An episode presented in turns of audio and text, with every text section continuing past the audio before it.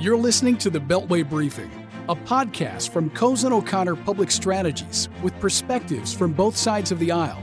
Now, for political insight and strategy, let's get started with your hosts, Howard Schweitzer and Mark Alderman.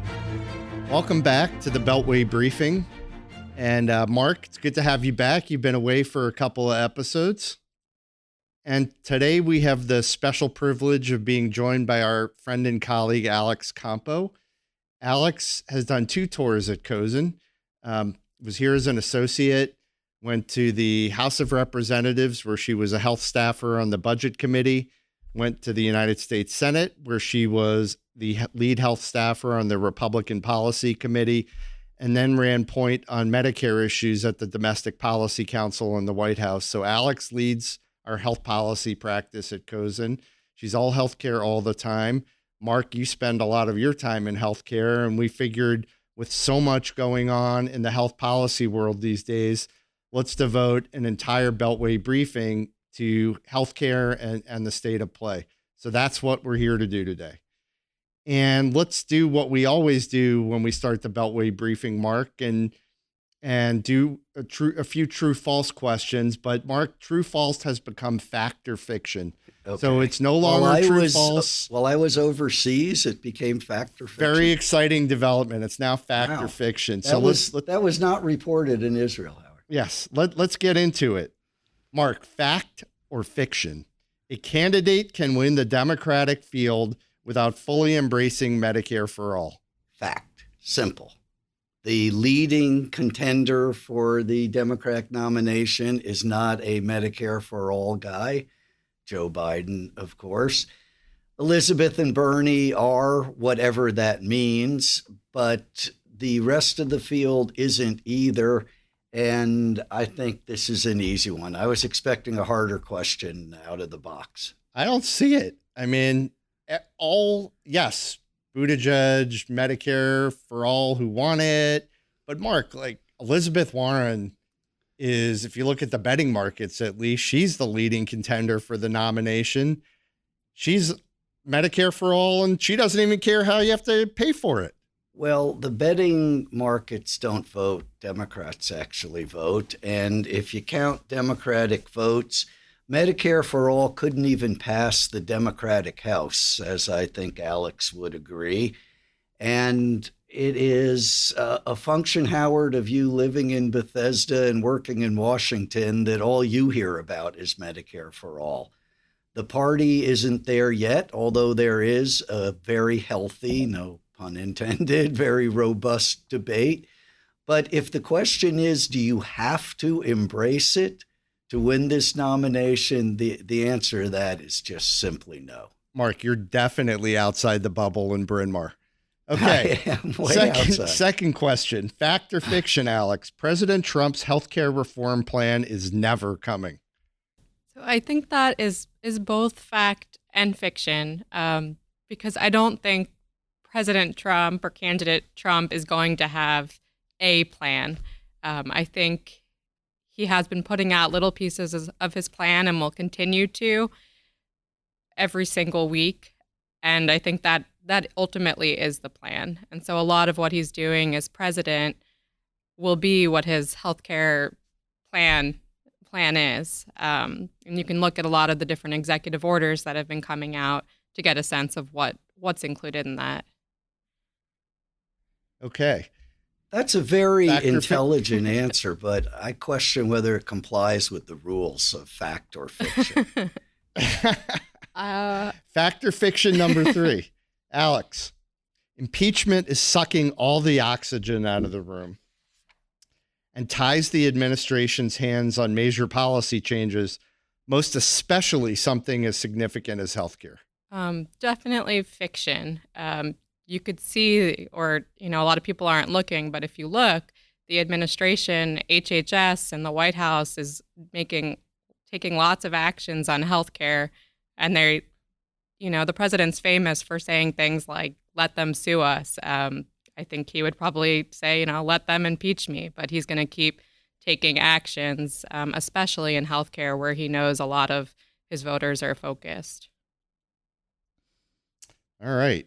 So, in the past few election cycles, and Mark, you and I have talked about this a lot over the years.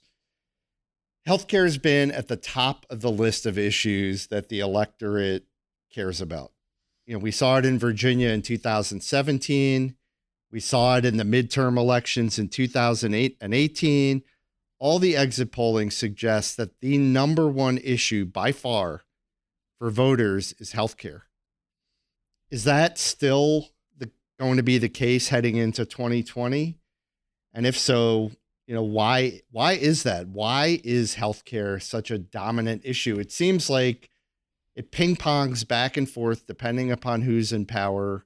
You know, if the R's are in power, the D's are mad. If the D's are in power enacting the ACA, the R's are mad and they can run on that. Does does it any of it really matter at the end of the day? Oh, I think it matters a lot. I think it not only has been the dominant issue, I expect it to be the dominant issue again in 2020. I had lunch today with Connor Lamb, who is a United States congressman in part because he ran on a, a healthcare platform not once but twice in his special election again in, in 2018 in a district that Trump carried. But he was able to get himself elected in part again on that issue because it is not only about healthcare, it is a proxy issue for the economy as well. Healthcare is uh, a pocketbook issue, and I think uh, it it's always the economy stupid, but the economy turns out for many many Americans to be more about healthcare than getting a job, since unemployment is so low, and I don't I don't see that changing. I think there could be uh, developments in the next few weeks, Alex, on the ACA case that are going to just catapult this right to the top of everybody's uh, list again.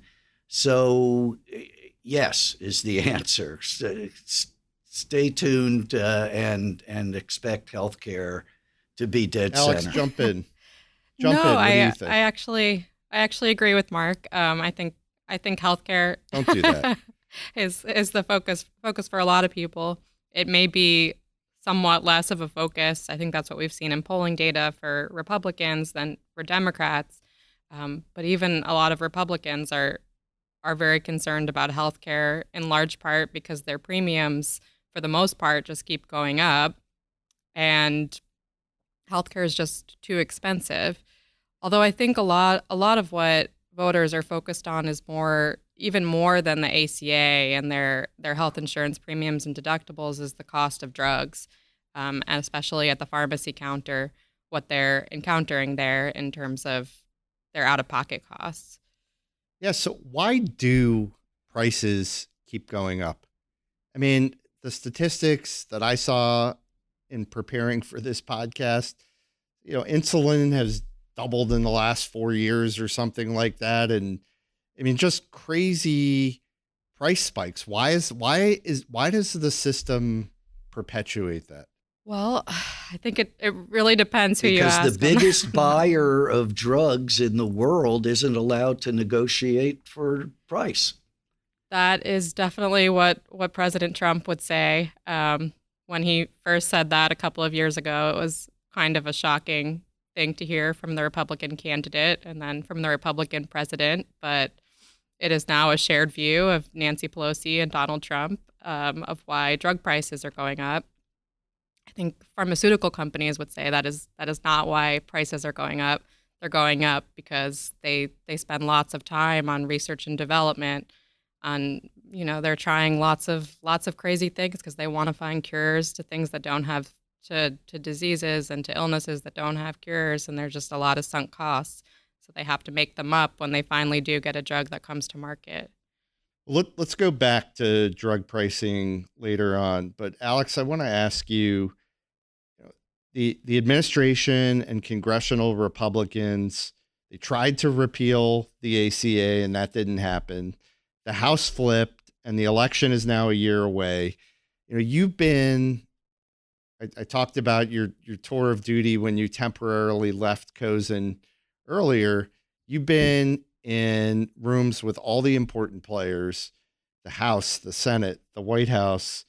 What's the mood like now on healthcare? What are what's the Republican conference thinking? Where are Republican leaders' heads on healthcare? What's their agenda at this point? Well, I think different Republicans, and probably the same on the Democratic side, but different Republicans are in different places. Um, a lot of Republicans think we really just need to stop talking about health care. This we didn't repeal and replace Obamacare. We're going into another election. It's not a helpful thing for us to be talking about. Um, and then there are other Republicans who disagree. They say this is front and center on voters' minds. It's not an option not to talk about it. Um, when I, I worked in Congress for, for two doctor members of, of Congress, and they I think they would be their view would be that we should keep talking about it. Um, these are there are problems out there that we need to fix. Um, but I don't really think impeachment is playing playing too much of a role in the healthcare decisions that Congress or the president are making.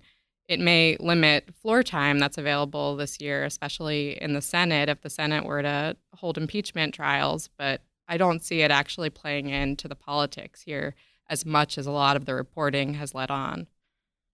Mm-hmm.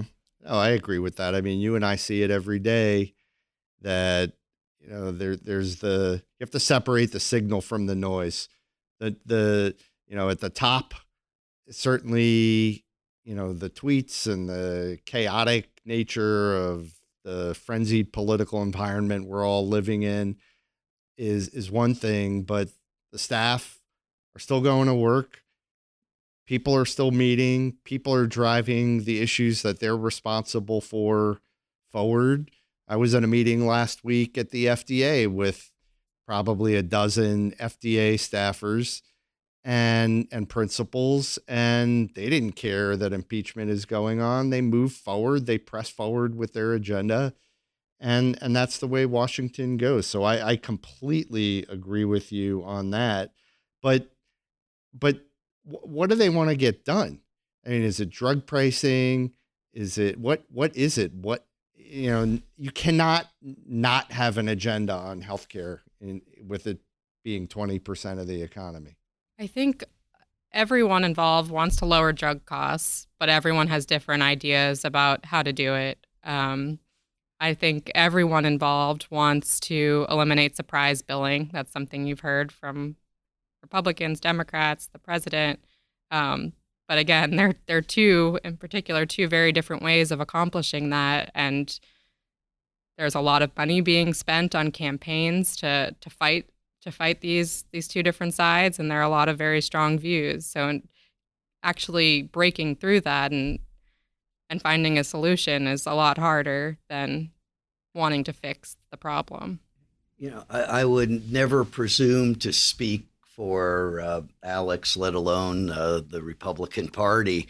But I do believe that the Republicans are going to have a healthcare agenda imposed on them. And, and again, maybe in the next weeks or, or months, there is going to be a Fifth Circuit opinion in the ACA case. The administration has refused to defend the constitutionality of the Affordable Care Act if that decision upholds the district court decision ruling that the ACA is unconstitutional, all hell is going to break loose, especially if there is no stay. If there's no stay, then that will become the dominant chaos in, in Congress. Even with a stay, that is going to become a, a central healthcare political issue. And the Democrats in the House in the next weeks or months are going to pass a drug pricing bill, which is uh, coincidentally and appropriately named for uh, Congressman Cummings. That was the name before his his recent death, and that's going to get sent to the Senate, and the Republicans are going to have to deal with that. So I think, Alex, uh, whether members of your caucus and party think that they should just stop talking about health care or not, I don't think they're going to be able to duck it. But at the same time, I, I do agree we're having uh, an unusual amount of agreement here. But I agree with you and Howard yeah. that work is getting done. You have uh, the Senate Finance Committee actually with a bipartisan proposal on drug pricing. And and it, it is such a big issue that everyone agrees has to be addressed that we may I may be surprised yet and there may actually be some legislation on this.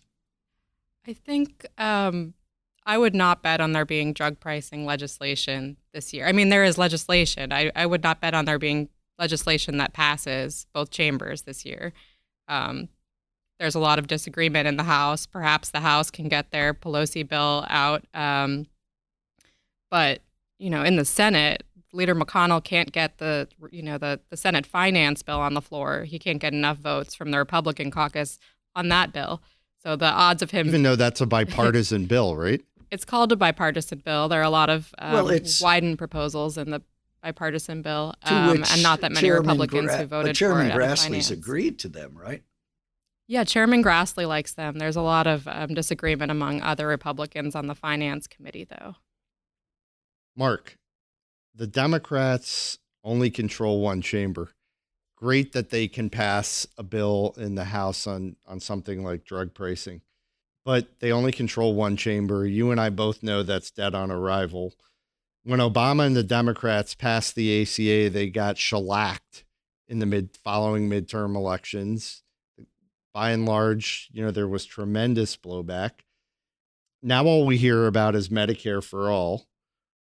First of all, let's start there. What in the heck does Medicare for all even mean? Uh, depends who you ask. It, it means different things to different people. There is actually well, Bernie I wrote was the bill. Just so. going to say there are a number of bills, one of which is a damn bill that Bernie wrote. I'm quoting him on that.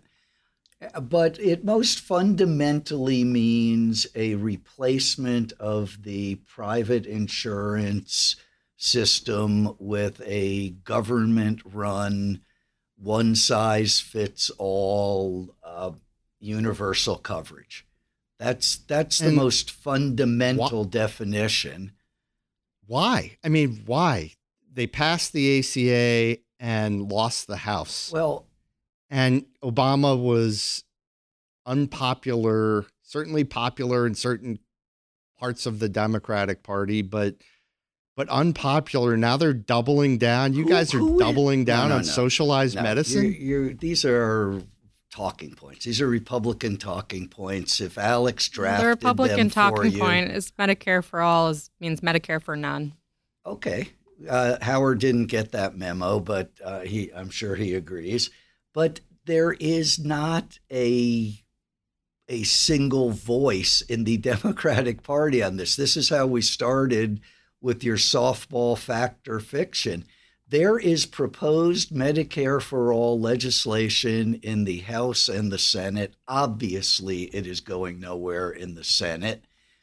And in the House, it is not going to pass if Pelosi even gives it a vote. It doesn't have a majority of Democrats. It's an idea, and it is an idea that is being robustly debated on the campaign trail because two of the leading candidates are supporters of it.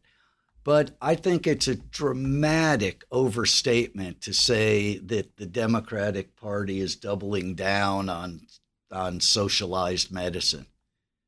So so you don't think that Medicare for all is a majority position inside the Democratic primary electorate? I don't think it is a majority position in the House of Representatives. I don't think it is a majority position among Democratic candidates for president.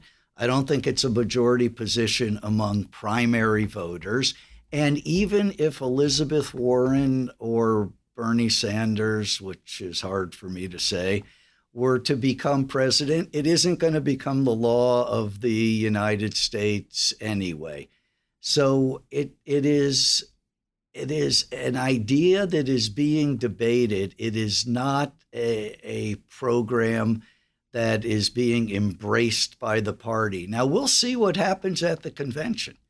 It's going to be very interesting. It depends, obviously, on who the nominee is. If we have a nominee by then, I think we certainly will. But a platform is going to be written, and there's going to be a robust debate on this, and and we shall see what what comes of that. My prediction that it it isn't going to be what you fear.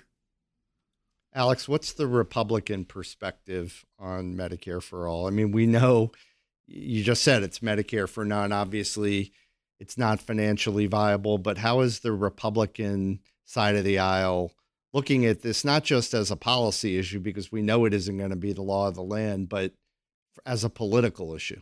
I mean, I think it's it's very helpful for Republicans when the more that Democrats talk about Medicare for all, because I think it's it's terrifying for people who think of the government being involved in their lives at the DMV, where they wait for hours and hours just to get simple paperwork done, or at the post office.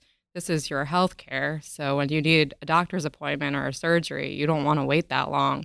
And we hear stories of that in other countries where they do have more socialized medicine. So I think Republicans would welcome more conversation about Medicare for all um, the president just did a big event at the villages in Florida and he talked all about it. He introduced a new executive order where they doubled down on Medicare Advantage, which is very popular among seniors. So they're going to, I'm expecting a lot of new proposals to come out of the administration around MA, um, both in the Part CD rule that's coming out shortly and in the Medicare um, notice and call, Medicare Advantage notice and call letter early next year. So I think there'll be a lot of opportunities for Republicans to lean in and do more to make to be even more popular going into the election as they oppose Medicare for all. Yeah, and where did Medicare Advantage come from, Alex? Wasn't that a Democratic program? That's fine. Uh, you guys don't like it anymore, though, right? No, I like it just, just like, fine. So but just I lean into just that. like some of the underpinnings of the Affordable Care uh, Act yeah. were Republican. I will. Alex, Alex is ideas. on her game though. She's Alex has got the the talking points and more and and more. So that was that was a very articulate uh, explanation of why Medicare for all is good for Republicans. And you know, from my perspective, but it's a straw man this was, but Mark, it, it, I know you were overseas during the last debate, but it, it consumed a good portion of the debate. Some of the other candidates went after Senator Warren very hard on the fact that she has no plan to pay for for Medicare for all, regardless of whether this is like to me the classic issue of primaries versus generals and she's taking a very firm position in the primary because she's trying to appeal to the progressive side of the Democratic Party. If she gets the nomination, she isn't going to be able to say, well, I didn't really mean Medicare for all.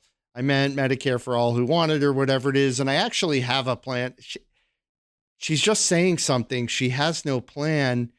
And the same thing, it's going to boomerang well, on her. Okay. But two points, if I may. Number one, Elizabeth Warren is not the Democratic Party, nor is she even yet the Democratic nominee, nor do some of us think she is even the leading contender for it, the betting markets notwithstanding. And secondly, listen to your indictment of the Democratic debate. My God, there was a debate on policy. What, what a horror to have to endure in, in this country. I think the debate is healthy, and I think it's going to come out in a place where Americans are are comfortable.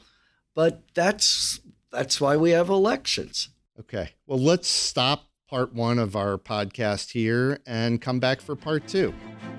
Thank you for listening to the Beltway Briefing. If you liked our show, subscribe on iTunes or Spotify and while you're at it, drop us a rating. To learn more about the Beltway Briefing or Cozen O'Connor Public Strategies, please visit our website at copublicstrategies.com.